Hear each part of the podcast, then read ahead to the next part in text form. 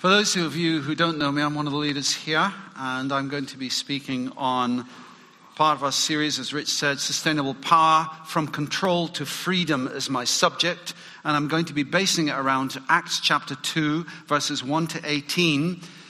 At this point in this Christian story, Jesus has ascended to heaven, and he's told the disciples to wait in Jerusalem until the coming of the Holy Spirit. So we're going to take up the account at this point.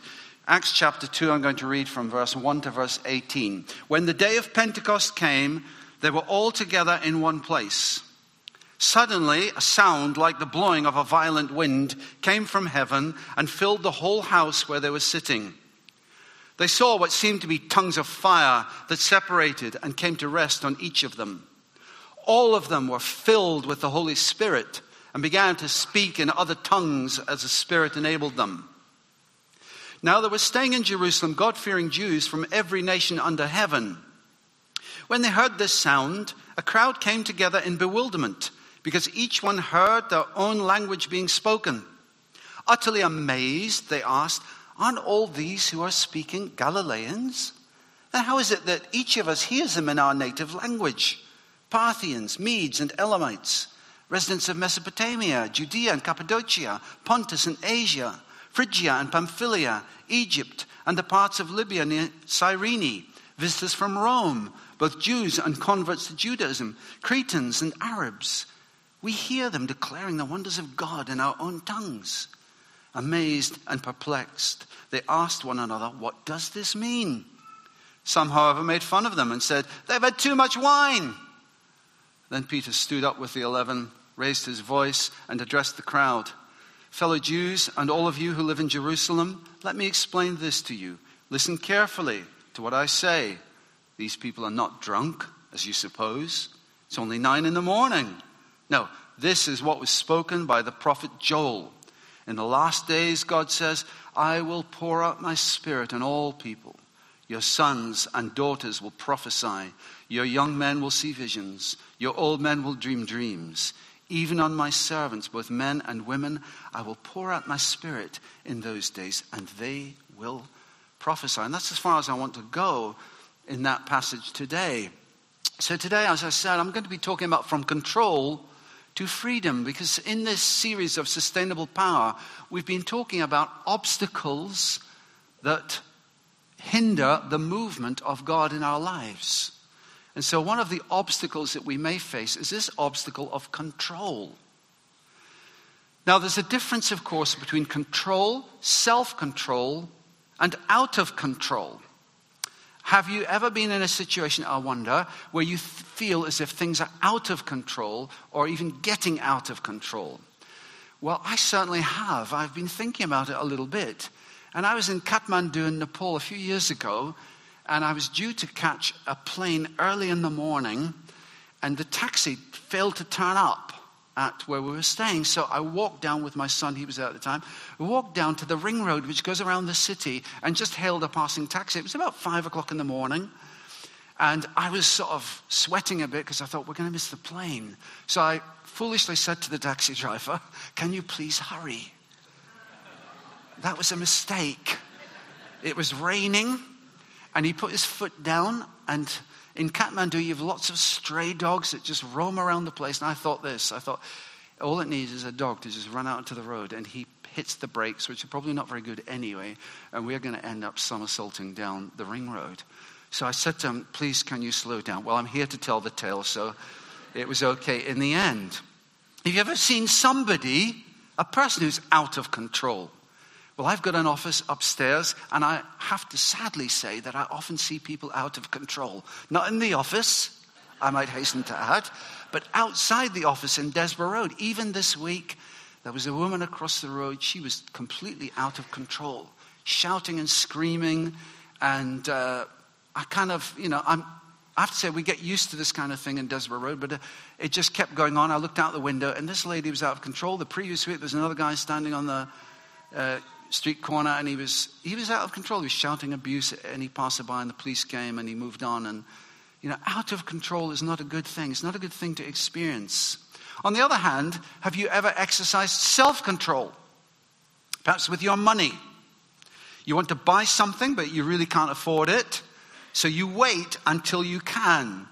You stick to living within your budget. You exercise self control. It's a good thing. Have you ever been out of control, on the other hand, financially? You know, where maybe you've been tempted to disregard income and expenditure, debts start piling up. It's easy then to ignore the realities of your financial situation. Well, I want to tell you this if, if you're in that situation, there's help for you. We run Christians Against Poverty here, and if you get in touch with the church office, there'll be someone to help you. So, self control is an aspect of the fruit of the Spirit. Now, here's an example of control in a bad sense. An extreme example would be modern slavery, where immigrants are put in poor accommodation, their passports are taken from them, they can never seem to pay off the debt to the person who brought them over there.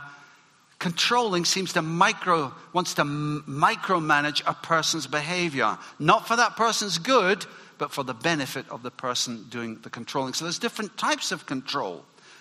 In Jesus' time, the Pharisees tried to control Jesus. They tried to control the people by setting their petty rules and regulations that people had to adhere to. That was one of the things. And they were always on at Jesus as well about him, in their opinion, breaking the Sabbath. Because he would heal on the Sabbath, and they classified that as work. And Jesus was adamant that he was doing the work of God, which he was. So they were trying to control him as well, trying to control the people, religious control. And Jesus condemned the teachers of the law and the Pharisees because they just wanted to control the people and be looked up to. Today we see it in sects and cults, even controlling who someone can marry. Controlling others means someone is going to be hypercritical of who you are and what you do, regardless of whether it's reasonable behavior on your part. You may be experiencing it even today. This may be part of your life, or you may have experienced it in the past where someone has been over controlling your behavior and the things that you do, even though you're not really doing anything wrong. In their opinion, you are. It's a dangerous and unhelpful place to be. Another way in which people seek to exercise control is through emotional blackmail. I don't know if you've ever done that yourself. I guess that most of us have done this in, in our life.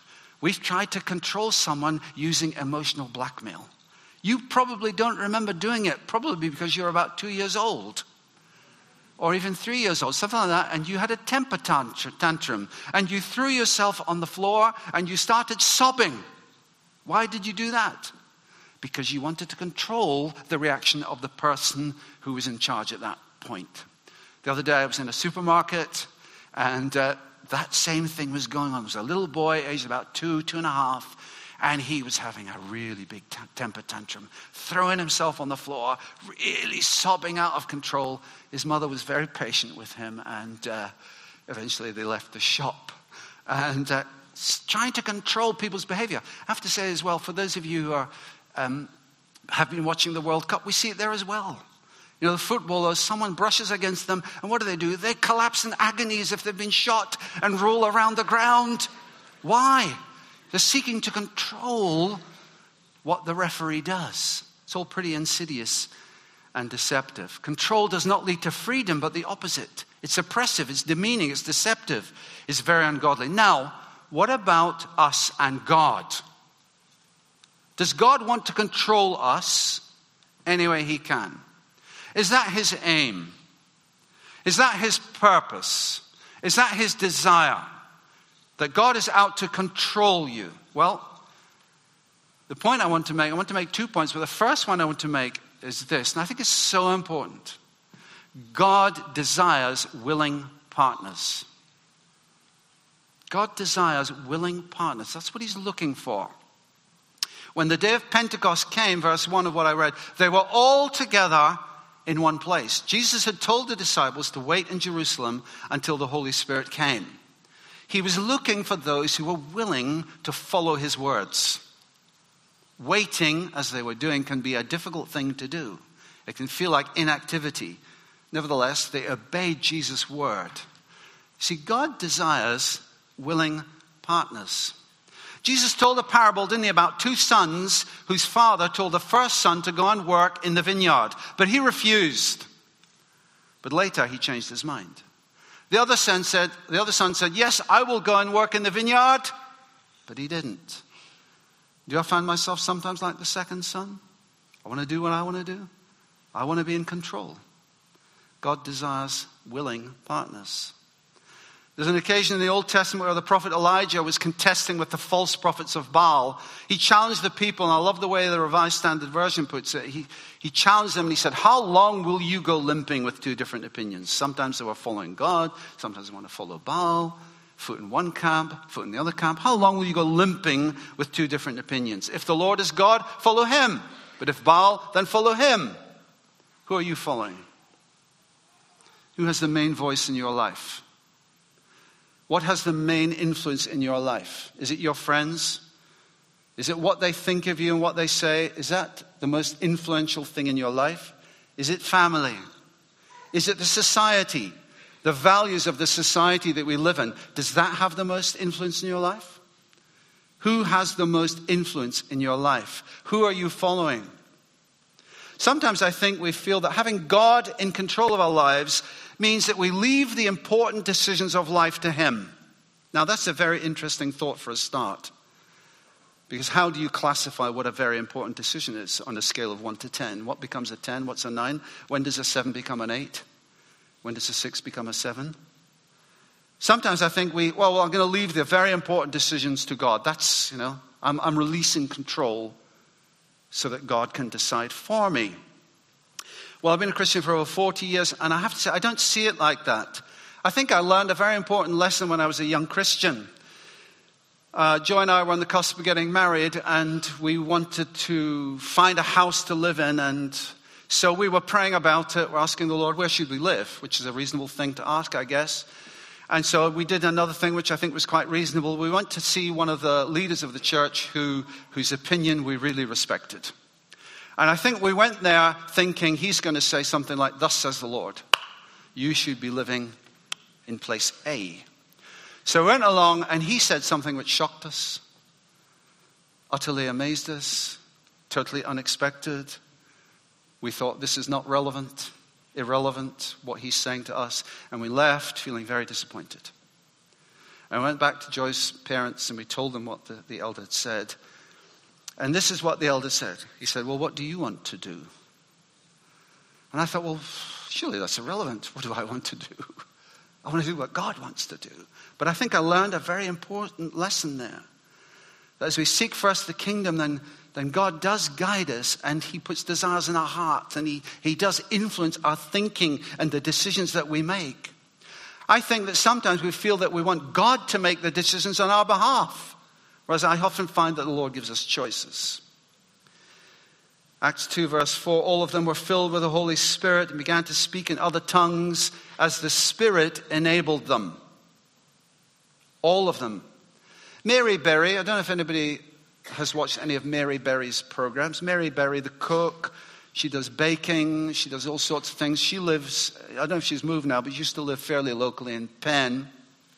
Mary Berry could enable you to make a cake. I think that's fair to say. She is an expert. She knows a good cake when she tastes it. She can feel it, she can see it, she can smell it, and she's an expert.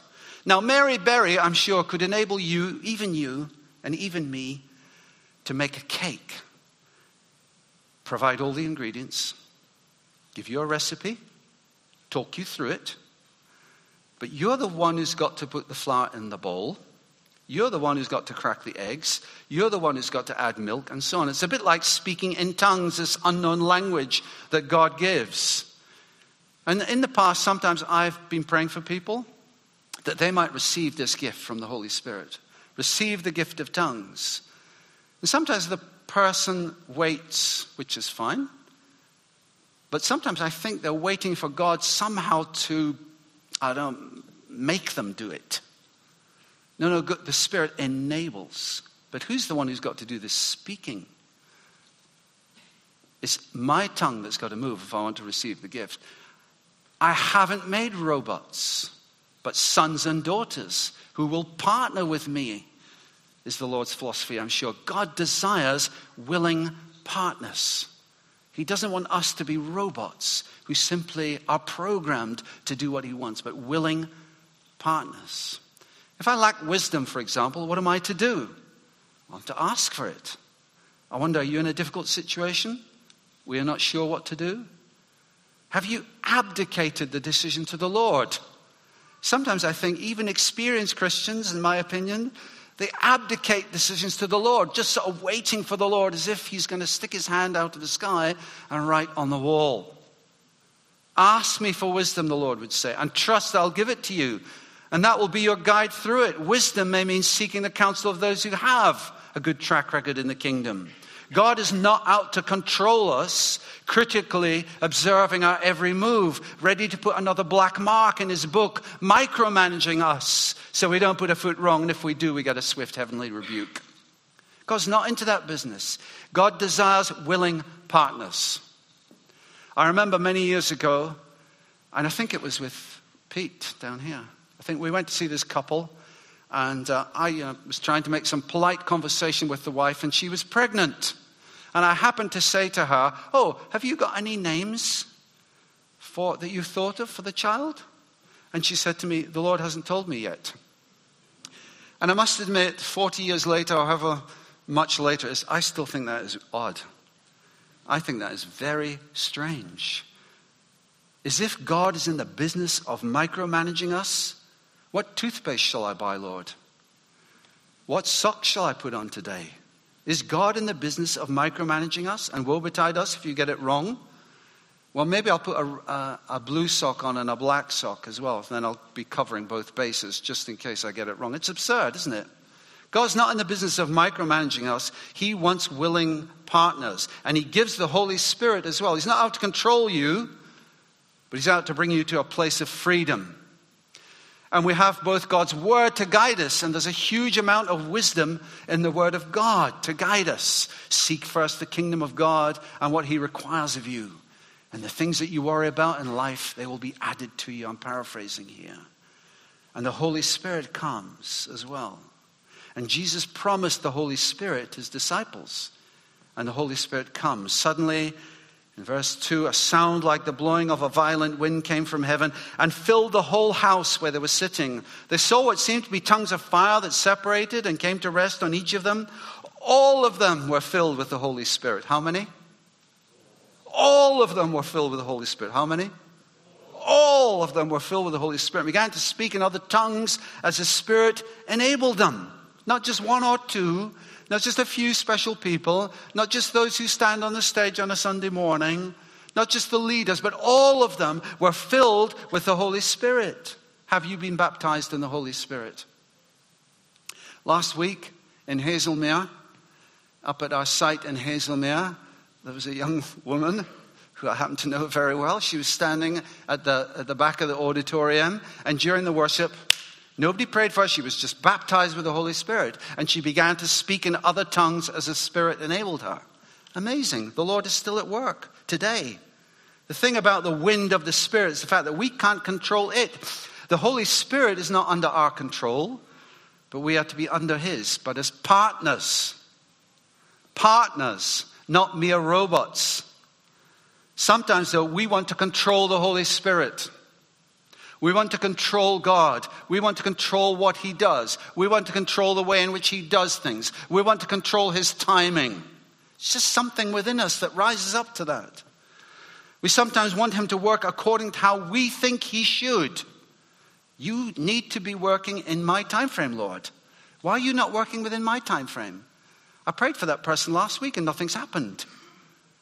We want to, it's if we want to control him.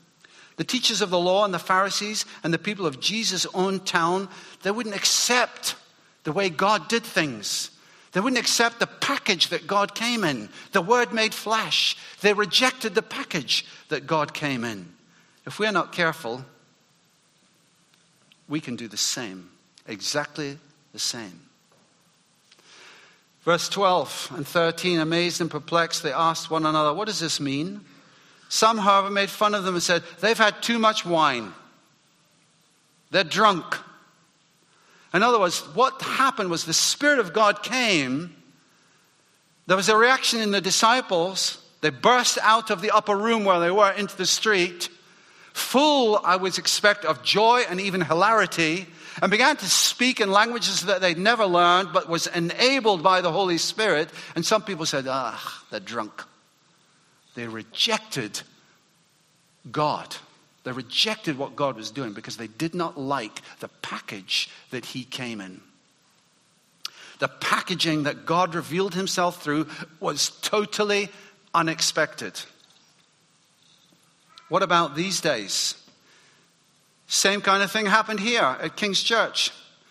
1994, 1995, not only at King's here, but in different places in the world there was a coming of the Holy Spirit. There was a time of refreshment that came from the Holy Spirit. And it was characterized often by laughter. And people would just start laughing at silly things or just laughing, so filled with joy. And it happened to me on more than one occasion. It happened to me on so many occasions, I can't remember.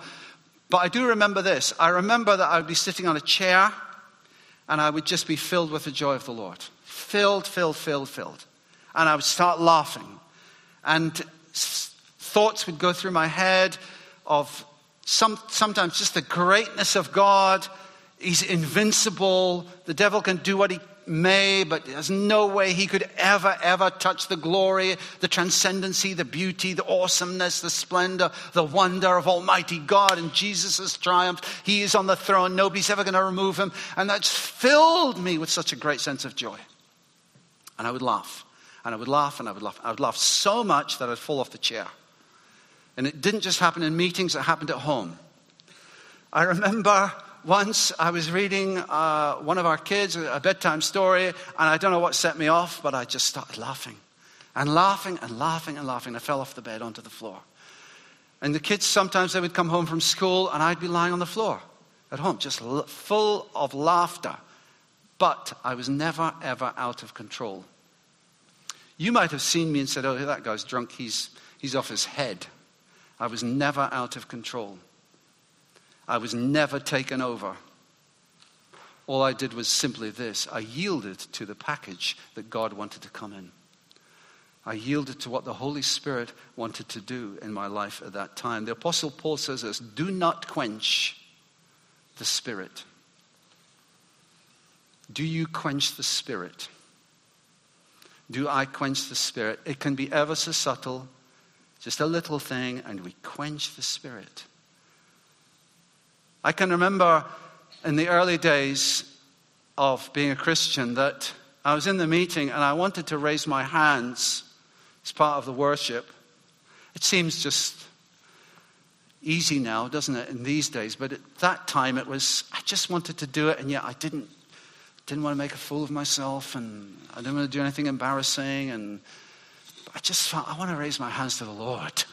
I really do. And then the time came. Freedom. Freedom to do it. Sometimes it can even just be those little things that can unlock big doors. Sometimes we quench the spirit because we don't want to kind of respond to what he's seeking to do, something within us. Do not quench the spirit. Many time, many at Jesus' time were offended by the packaging that the word came in. We can uh, get offended by the packing the Holy Spirit sometimes comes in. But how sad to potentially quench the Holy Spirit. We don't want to quench the Holy Spirit, we want to yield to Him. God desires willing partners. Second thing I want to say is this God did not create us for servitude, but for love. God did not create us for servitude, but for love. I, as I was thinking about this, I love this quote from the book Dirty Glory by Pete Greig, where he writes this. He's one of the founders of 24 7 prayer. The Lord's purposes are contingent, i.e., dependent, upon our prayers because He has chosen to work in partnership with our free wills. Notice that word, partnership. He has not made us automatons programmed to do his bidding.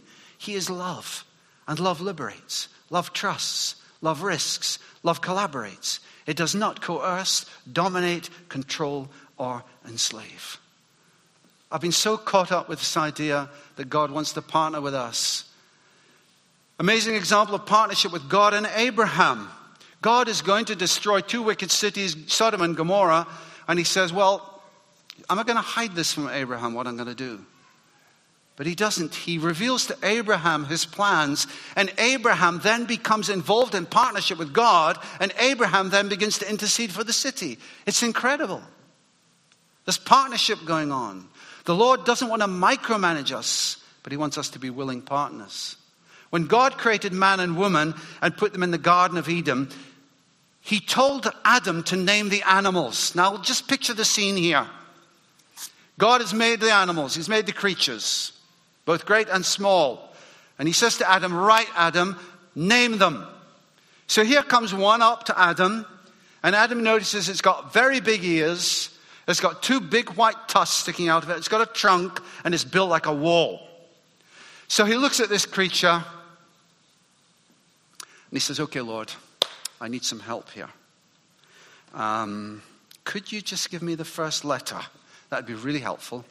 Actually, the last maybe the middle one as well, just to help me out. I'm just, okay, I'm waiting on the Lord now. I'm waiting on the Lord. And the Lord says, actually, you name it. I've made it. You name it. Sometimes I think we feel the Lord wants to micromanage us. I don't think He's interested in micromanaging you.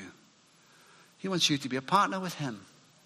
If we say that we're sons and daughters, and we sing about being sons and daughters, I don't want my children coming up to me saying, Dad, I've got five pounds. You know, they're 35 years old. You know, what newspaper shall I buy? Well, look, hello? Be ridiculous, wouldn't it? And yet we sing God as our Father. We sang this morning. You're a good, good Father. You're a good, good Father. It's so true. God doesn't want to micromanage us. God gave amazing freedom and only one prohibition in the Garden of Eden you imagine that God's made the whole world, filled it, and He says to Adam and Eve, Now go forth into the world. It's all yours. I've given you dominion. You can rule the world, populate it with your children and their children and their children. It's, you're going to have dominion over this amazing planet that I have created. Go and have dominion. Just don't do one thing. There's only one thing I don't want you to do. Don't eat from that tree. The rest, yes, freedom. Go and enjoy it, explore. Climb the mountains, go down into the valleys, swim the rivers, enjoy, eat the fruit, plant, build cities. Just don't eat from that tree. Now, this is a very mysterious and powerful tree that God has put in the garden, the tree of life. And yet, isn't it strange, don't you think, that God didn't do a health and safety assessment. I think we would have. A health and a safety assessment on the tree. Perhaps, and he didn't say, okay, let's just put some do not touch this tree signs around it. And maybe let's just put some alarms. Let's have some CCTV so that we can monitor who's approaching the tree. Maybe we need to put up some barbed wire as well, just to make it even more difficult for those who want to take the fruit to get in. He doesn't do any of that. No blue lights flashing as Eve approaches the tree. Eve doesn't get tasered as she reaches out for the fruit. What a risk. What a risk to put such a powerful tree in such an accessible, unmonitored, uncontrolled place. But the point is this love cannot grow in the absence of choices. Love cannot grow in the absence of choices. God did not create us for servitude, but for love. Control can never produce freedom, but diminishes our capacity to love. The most powerful choice you can make is to love God and to love other people. Which are the greatest commandments? Jesus was asked. Love the Lord your God with all your heart, soul, mind, and strength, and your neighbor as yourself. Why? Because it's liberating. It brings you to a place of freedom. It takes the focus off self and puts the focus on others. And it's a beautiful thing to do. Why? Why is it so beautiful? Because it reflects the very nature of God Himself. We see it in Jesus as He walked and talked on planet Earth. He loved the Lord his God with all his heart, soul, mind, and strength. And he loved his neighbor as he loved himself. Whoever who walked in freedom is Jesus. Even the psalm writer David in Psalm 119 says, I will walk in freedom because I have kept your commandments. In the last days, in verse 17 of the passage, in the last days, God says, I will pour out my spirit on all people. Your sons and daughters will prophesy. Your young men will see visions. Your old men will dream dreams. Even on my servants, both men and women, I will pour out my spirit in those days and they will prophesy. Now, for those of you who are fairly long in the tooth and have been coming to this church for as long as I have, or even longer, you will remember that this church used to be called. Thank you. Yeah, living waters. It was called living waters. Why? Well, Jesus talked about living waters, didn't he? When he talked about living waters, from your innermost being will flow rivers of living water. He was talking about the Holy Spirit. And so the church used to be called Living Waters because the presence and power of the Spirit was being rediscovered. We want to be a people who are continually filled with the Holy Spirit. Amen? For some of us, it may well mean letting go of our desire to be in control. You may have to let go of your desire to be in control. You might have to let go of your desire to see the Holy Spirit work in the way that you want Him to. He may want to do something completely different. Jesus worked in partnership with the Father and the Holy Spirit. He did it willingly. John 10, verse 18, Jesus said, No one takes my life from me. I give it up willingly. And because Jesus was willing and didn't take back control of his life, but submitted to the will of the Father, we have new life. We have new possibilities as we walk in partnership with him. I want to ask you a few questions as I close now. Are you being filled with the Holy Spirit? Are you concerned about what might happen if you do, that you might lose control? I say, don't be. There's never been a point in my 40 odd years of being a Christian where I felt the Holy Spirit's made me lose control. Far from it. The Holy Spirit only does good things. It's when I resist Him that I get into problems. But when I yield to Him, I find I have life, and life in all its fullness. If you know Jesus as Lord and Savior, it's your inheritance to be filled with the Holy Spirit. I want to ask another question. Are there areas of your life where you need to yield to the Holy Spirit? God wants us to enter into a place of freedom as we partnership with Him. He's not interested in micromanaging you but desires that your appreciation of his love for you grows as you choose him on a daily basis. Let's be open right now. We've got some time in a moment as the band are going to come up. We've got time for us just to reflect for a moment. Say, well, where I am, am I resisting other areas? Am I yielding to the Holy Spirit? Am I afraid of what might happen to me if I let the Holy Spirit just come into my life in His fullness? Are you afraid that something? Don't be. God is love. And God wants to bring us to a place of freedom and delight in Him. So if Rich and the band could come out, that would be really helpful. So, Father, we pray, pray in the name of Jesus that we would just be open to the coming of the Holy Spirit again. I know, Father, I want to be filled with the Holy Spirit again. I want to be touched by the Holy Spirit. I want, in the deep places of my life, your Spirit to be at work because you bring light. You don't bring darkness. You don't bring fear. You bring freedom. You bring life. So, Father, help us today. Fill us afresh, I pray. In Jesus' name. Amen.